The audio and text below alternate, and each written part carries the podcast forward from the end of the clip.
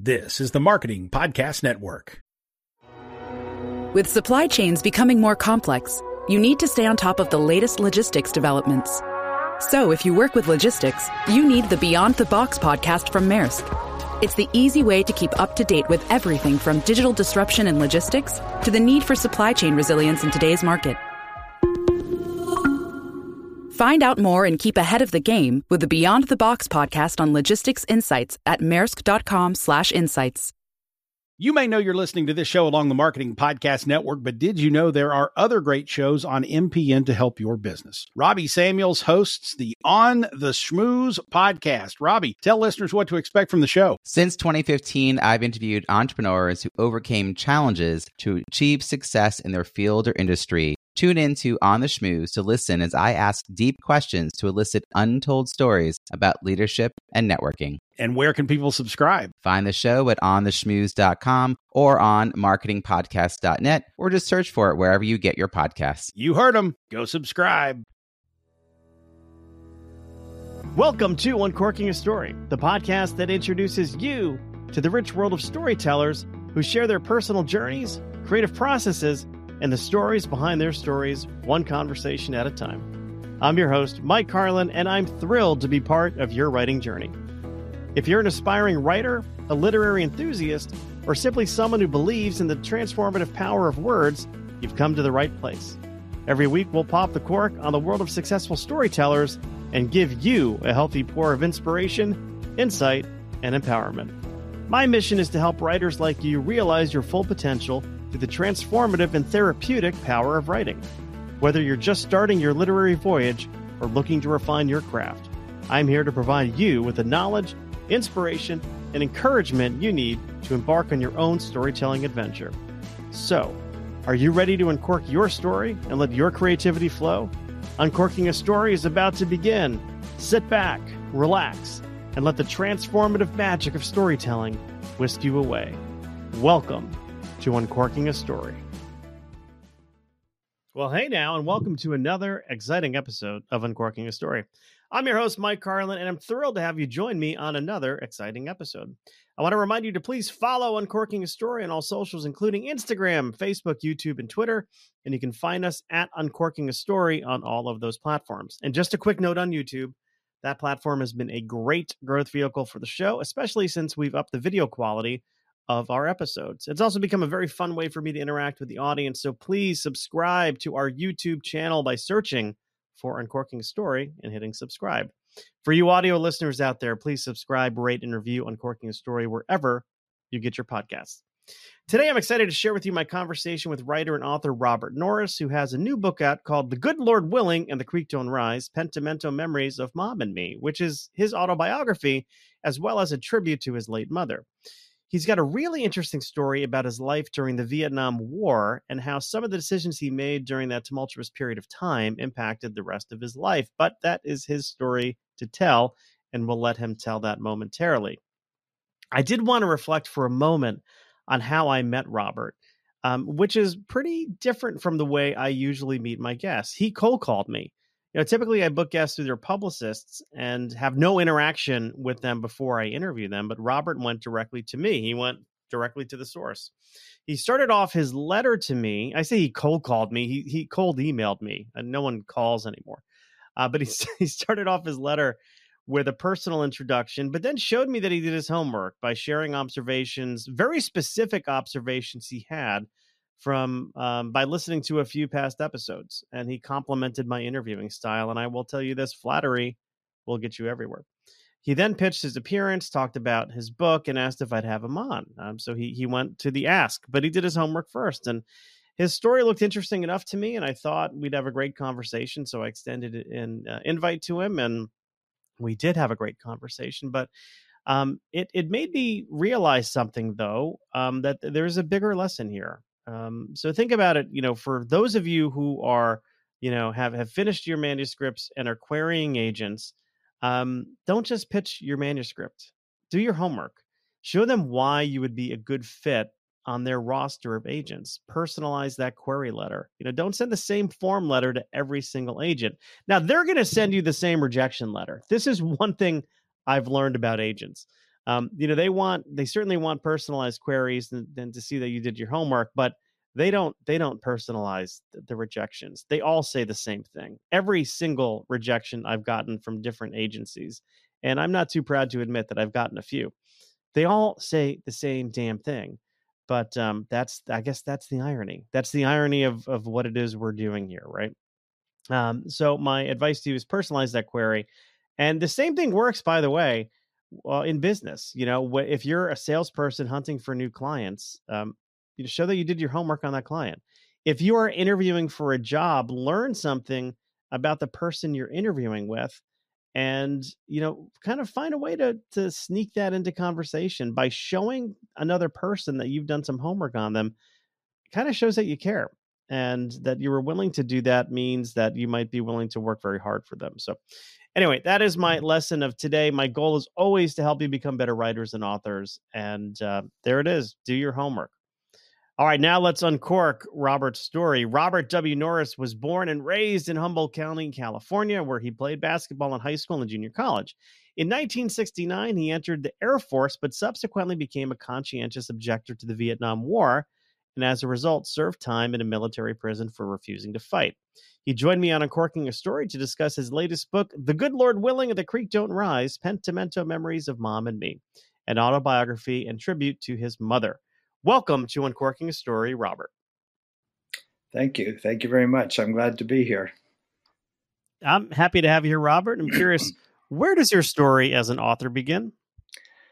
Well, actually, I think there are three separate experiences that uh, more or less propelled me along this path. But uh, uh, initially, when I was about four or five years old, uh, you know, growing up uh, near the redwoods, uh, or actually on the edge of a redwood forest in Northern California, my mother and her mother, my grandmother, uh, just infused me with a, a, love of story and storytelling. They they had the gift of gab, and they were great at uh, you know exaggeration, and uh, they they had a wonderful sense of humor.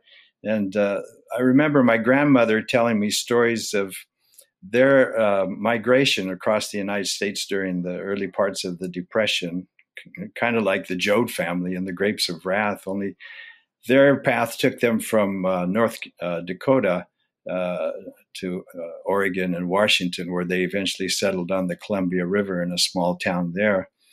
And uh, my mother told me a lot of stories about growing up there and you know, I just loved the way they told their stories. We were, my brother and I were completely captivated by their stories, and uh, they would, uh, you know, every time they tell the same story, they might add a detail that they hadn't before, or or stress a certain point, and so we were, uh, you know, our, our jaws were dropped on the floor, you know, just wondering about these uh, adventures. And then, of course, uh, always for Christmas or birthdays, uh, I was given books to read, you know, adventure stories and uh, Gulliver's Travels and Mark Twain's books and so on. And so I always loved stories. I was always reading from the time I was a little kid.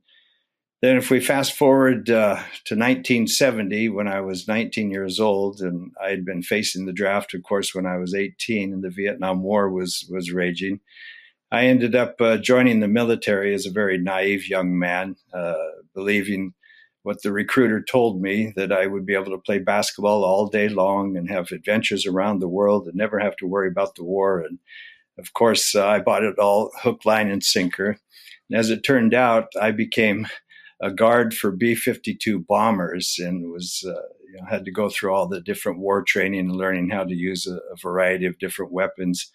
And so I was heavily influenced by the music of the time. And I got involved with a couple of other uh, airmen, uh, GIs on the same base, who were actively involved in the uh, GI movement against the war. And they were producing an uh, off base uh, underground newspaper. And so uh, I was heavily influenced by the time I spent with them and the discussions we had with them and talking to a lot of soldiers who were coming back from Vietnam. And uh, Kent State happened in May uh, 1970. That was probably the final straw for me. And my order to uh, go to war came not too long after that. And so I took about a month off. We were allowed uh, 30 days leave before having to report to a, another base in Texas for more war training before being shipped out to Southeast Asia.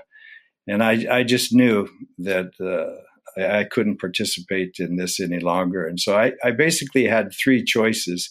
One was either go to Canada and probably never be able to come back to the States again Another was to follow the order and, and go to Vietnam. And then the third was uh, to refuse the order and face probably uh, a court martial and, and uh, potentially five years in prison. And I chose the third one.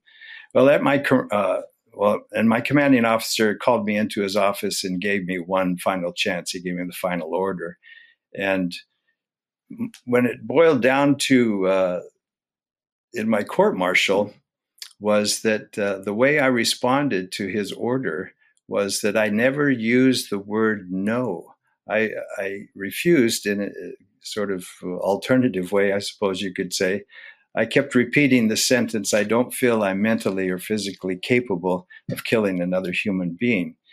And so about a month later, I had my court martial and I was charged with the military crime of willful disobedience to a direct lawful order.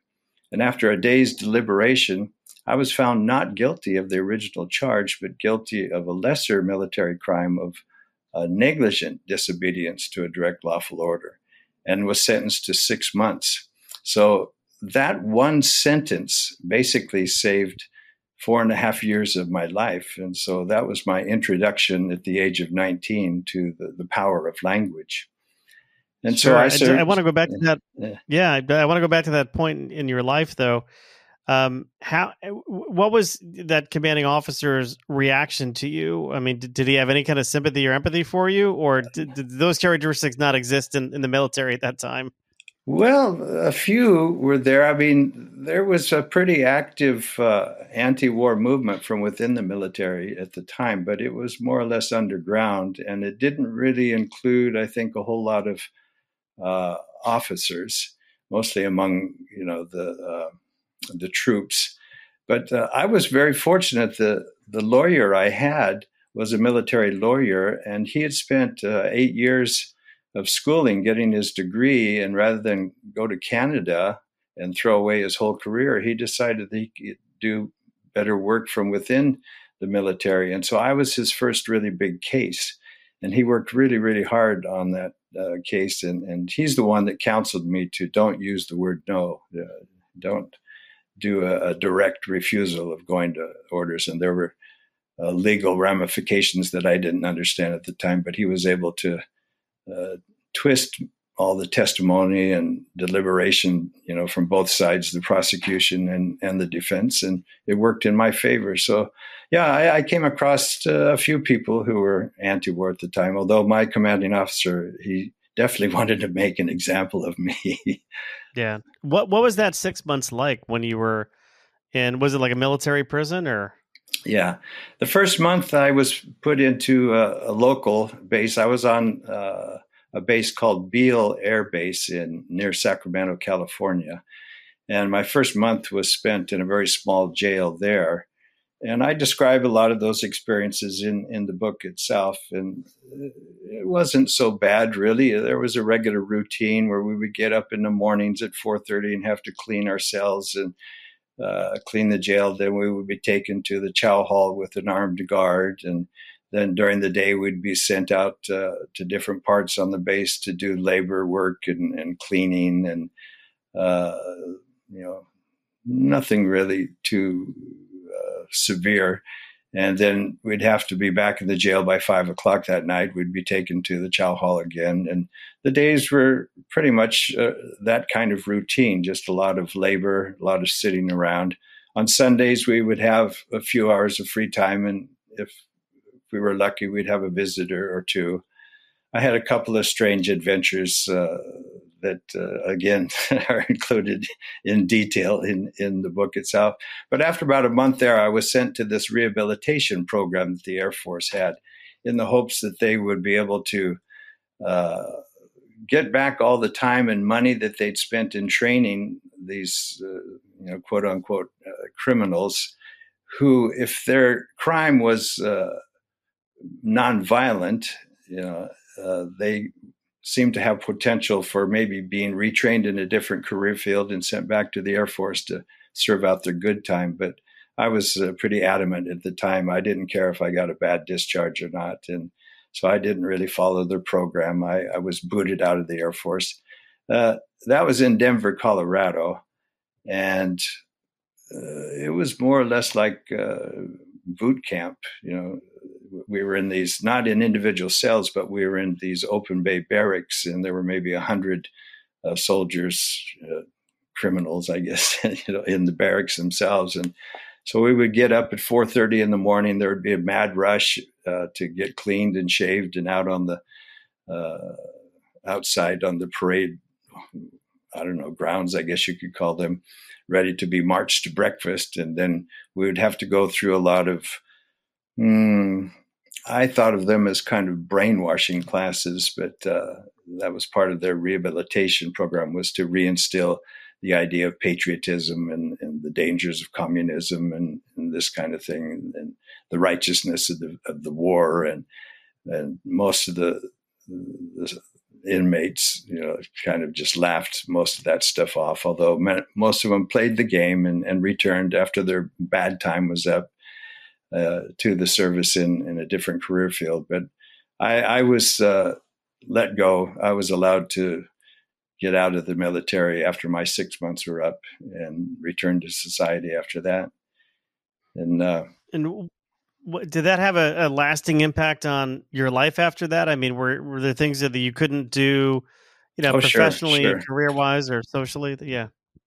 Yeah, I was given what was called a, an undesirable discharge, which was not as bad as uh, what they called a bad conduct discharge or a, a, dishonorable discharge. You know, those are reserved for pretty severe, you know, treasonous type of crimes and, and uh, well, something along the lines if you had committed some kind of robbery or serious crime, then uh, you know that that would have a, a, much worse effect on on your life than than an undesirable discharge. But yeah, whenever I would go and uh, apply for a job, most of the jobs I applied for were labor type jobs uh, in mills and in uh, factories. Uh, on the application form, you always had to sign, you know, a section where uh, or answer the question Have you ever been in the military service? And if so, uh, how long and what kind of discharge did you get? And I always had to put down undesirable discharge. And as soon as the interviewer saw that, they would get into a pretty serious debate about the rights and wrongs of the Vietnam War. And uh, ironically, I, I, was never refused a job because of that. In many cases, we got into heated discussions but uh, at the end of it, they would more often than not hire me because although they disagreed with my political opinions, you know, they liked my spunk.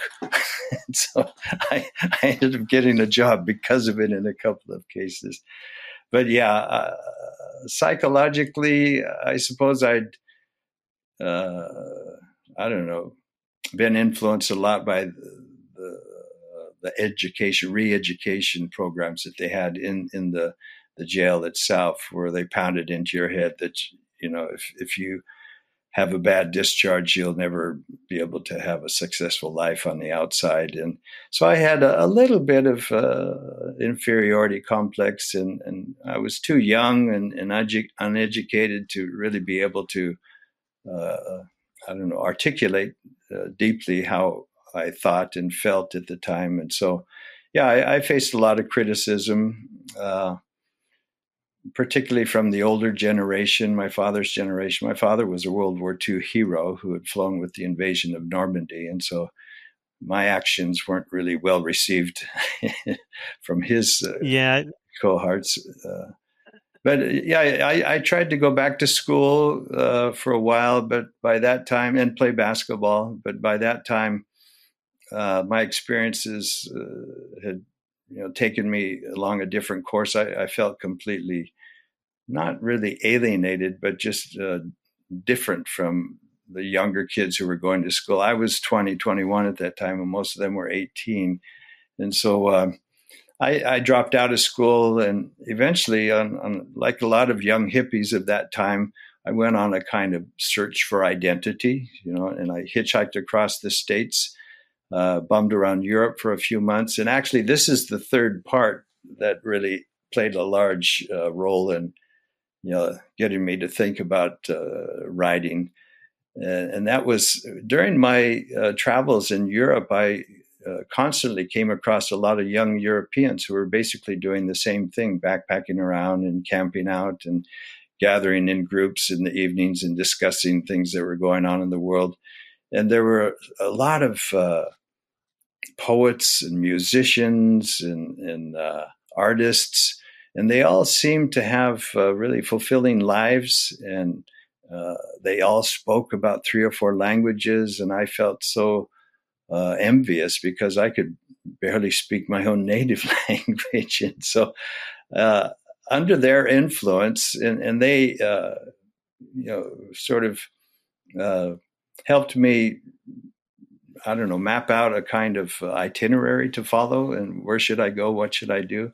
I ended up going to a lot of the, the major European cities and going to some of the really great uh, museums where I saw all the great works of art that uh, you know that played a big influence on me. And, and, so when I finally got back to the states, I now had a purpose. I, I, wanted to express myself too. I wanted to study a foreign language. I wanted to live in a foreign country, and, and I, I started writing at that time about all the experiences that I'd had, and uh, it just kind of took off from there.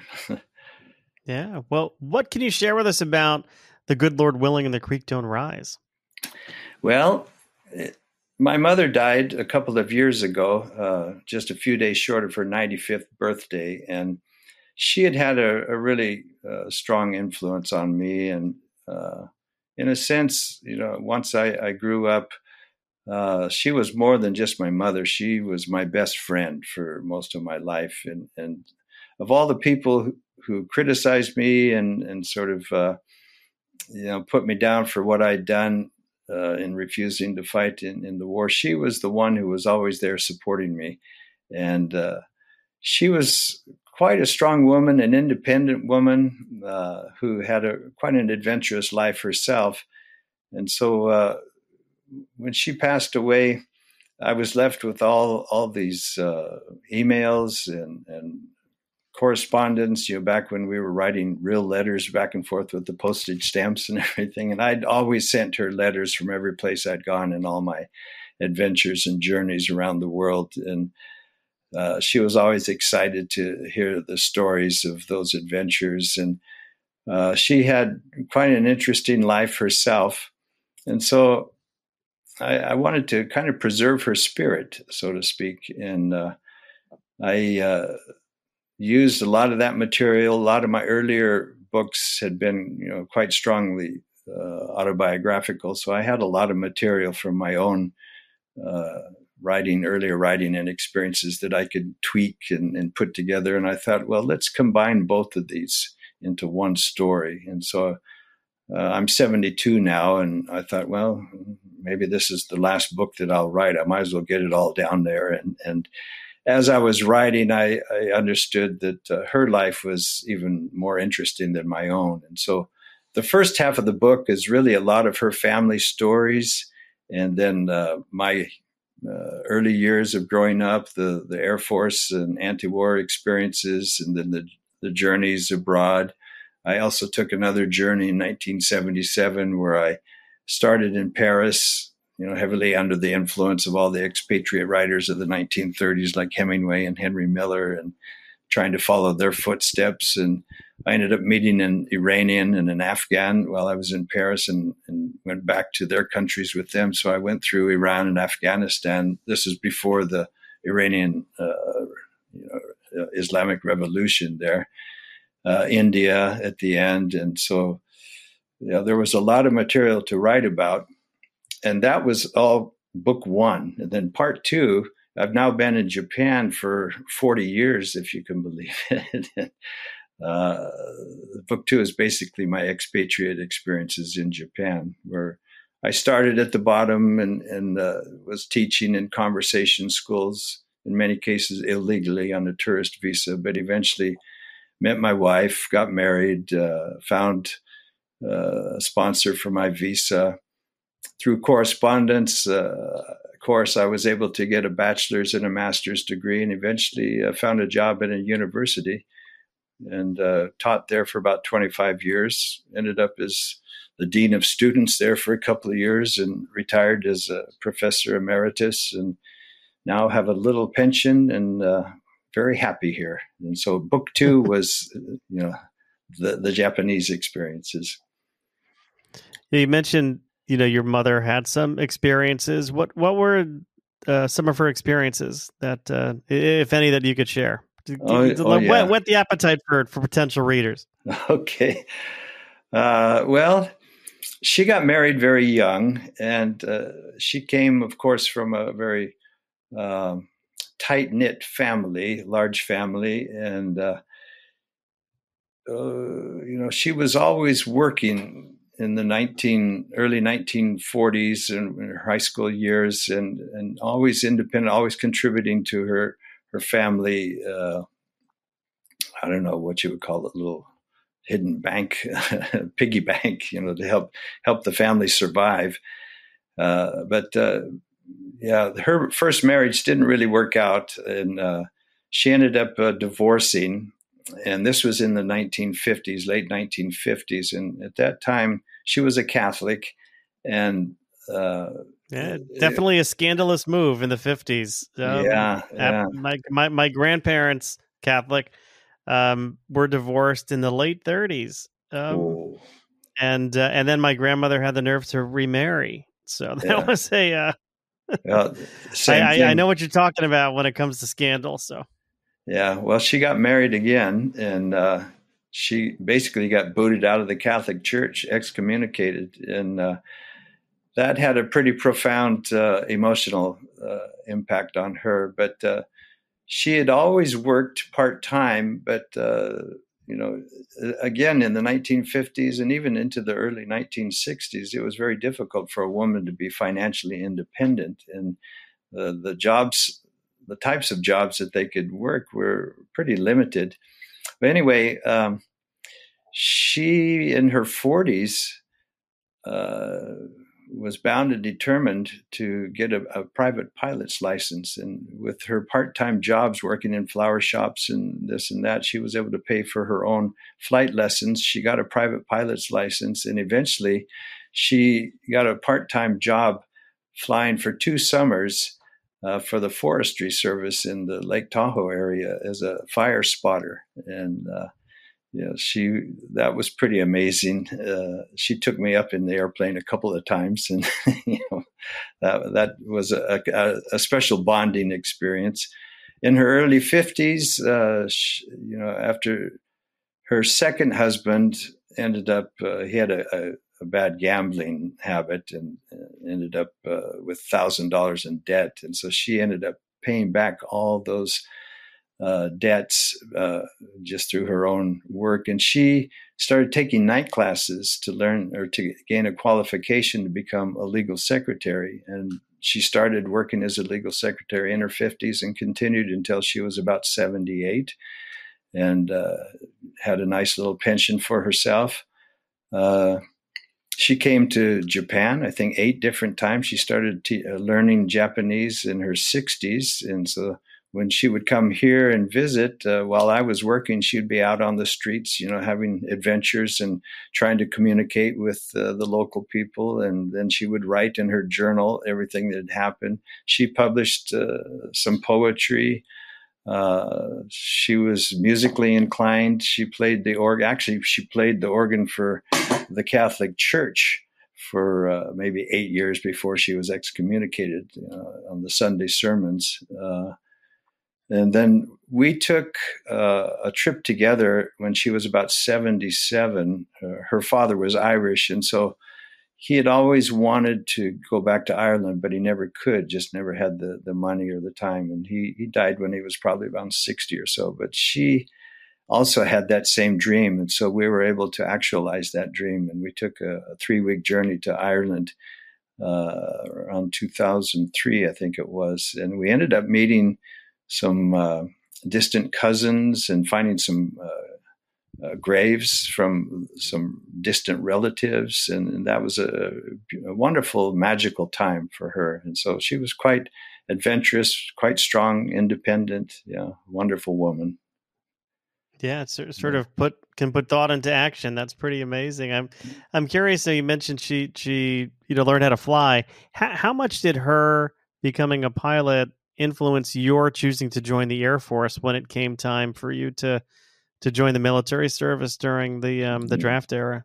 None, none at all. That my my choice okay. of, of uh, choosing the Air Force was basically you know, facing the draft, the immediate worry was being drafted and sent uh, directly to the front lines in, in Vietnam. And so, uh, what seemed to be a viable alternative at the time was either joining the Navy or the Air Force. And, and you know, that was a four year commitment, but the odds of being sent directly to the front lines in Vietnam were somewhat reduced compared to being in the Army or the Marines. And and it was really my gullibility and my naivety that led me into the Air Force. When the recruiter said I'd be able to play basketball, I said, "Where's the contract? Where do I sign?" You know, that was the main reason. And looking back on it now, I can't believe how foolish I was. But you know, you make decisions and you have to live with them. You know.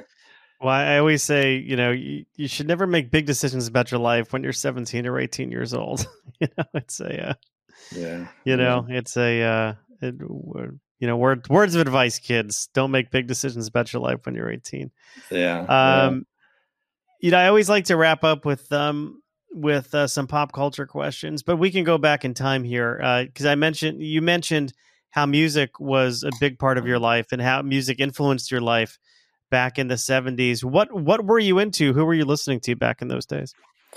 Uh, Bob Dylan, of course, and uh, mm, the Doors. I love the Doors. Uh, I love their lyrics. Uh, you know, a song comes to my mind that's followed me all through my life. You know, people are strange. that was one of the the songs that I really loved. Uh, uh, probably the most influential group uh, on me at that time was Crosby, Stills, and Nash, and uh, the timing was perfect. I mean, they had all played in different groups before they joined together, sure. and, and later with Neil Young. But uh, they their first uh, live appearance was at Woodstock, and actually, I was in the Air Force, and I saw the the documentary Woodstock at an Air Force theater, and uh, they were they just harmonized so beautifully, and then later they were very politically uh, oriented as well. They uh, following Kent State, you know, they put out uh, a song called Ohio, and uh, sure, you know that had a major influence on the whole uh, nation. And earlier than that, uh, songs like "Wooden Ships" talks about you know the young people leaving the United States, uh, you know, just in frustration at, uh, over the war and uh, almost cut my hair. I had a, you know, once I got out of the Air Force, I was completely captivated by the counterculture, and my hair was down to my shoulders, and I had a big scraggly beard, and. I have to admit that I experimented with everything that everybody else was experimenting with. So and, you know, uh, a lot of that stuff is uh, coming back, but for therapeutic purposes now. Yeah, yeah, I, have kept uh, abreast with that in the news, and uh, you know that's nice to know. But you know, these days, it seems that uh, the pot that they're growing is you know many many times stronger than than what we were smoking back in you know 1969 or so i've i've heard i've heard the rumors that's yeah. um that's what I can share about that. But yeah. even with psychedelics, with um, LSD and you know um, mushrooms, they're they're actually using them in you know treatments for PTSD.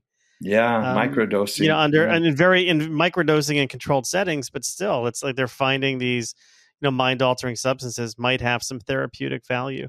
Yeah, um, I, I, hope so. Uh, I, I can admit to one thing. Um, while I was in that uh, military prison back in Denver, there were a lot of guys who got out of the program who had uh, passed beyond their uh, their what would you call it expiration date you know for for the you know they'd served their time.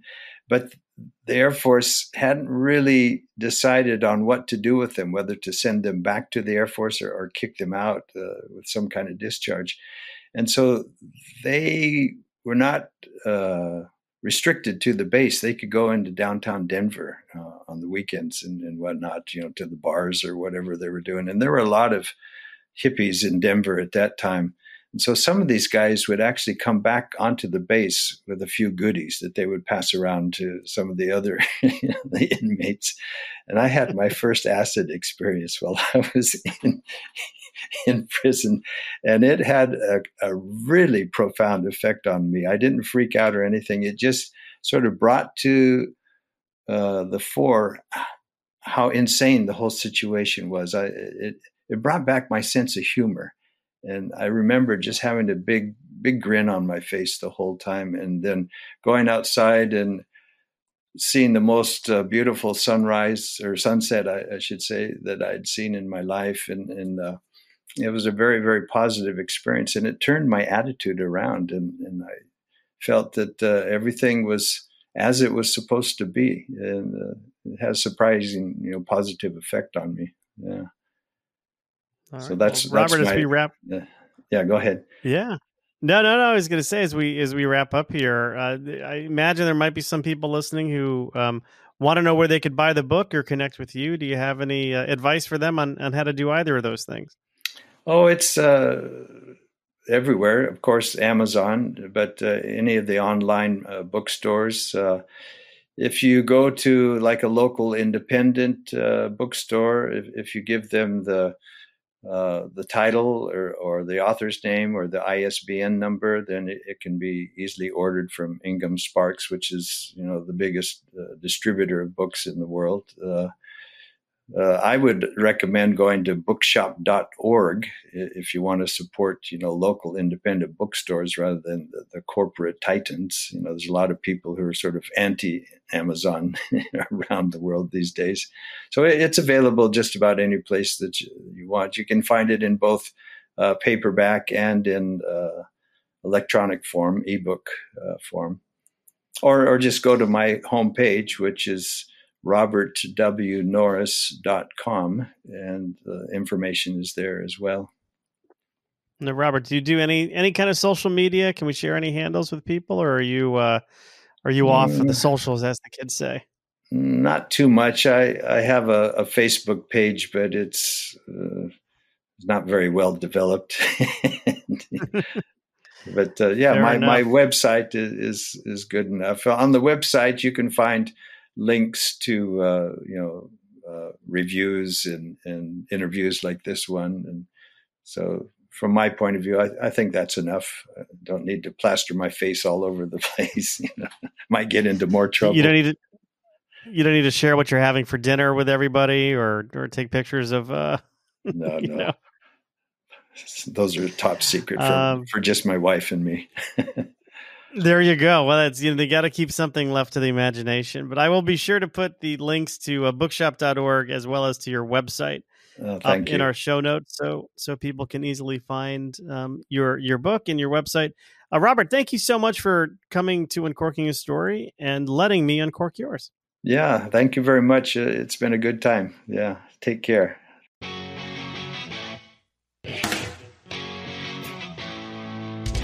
Thanks for listening to Uncorking a Story. If you'd like more information about today's guest or to find out more about Mike, go to uncorkingastory.com. If you enjoyed the show, please subscribe, rate, and review us at Apple Podcasts, Spotify, or wherever you get your podcasts. Tune in every week to hear Mike Carlin uncork a new story.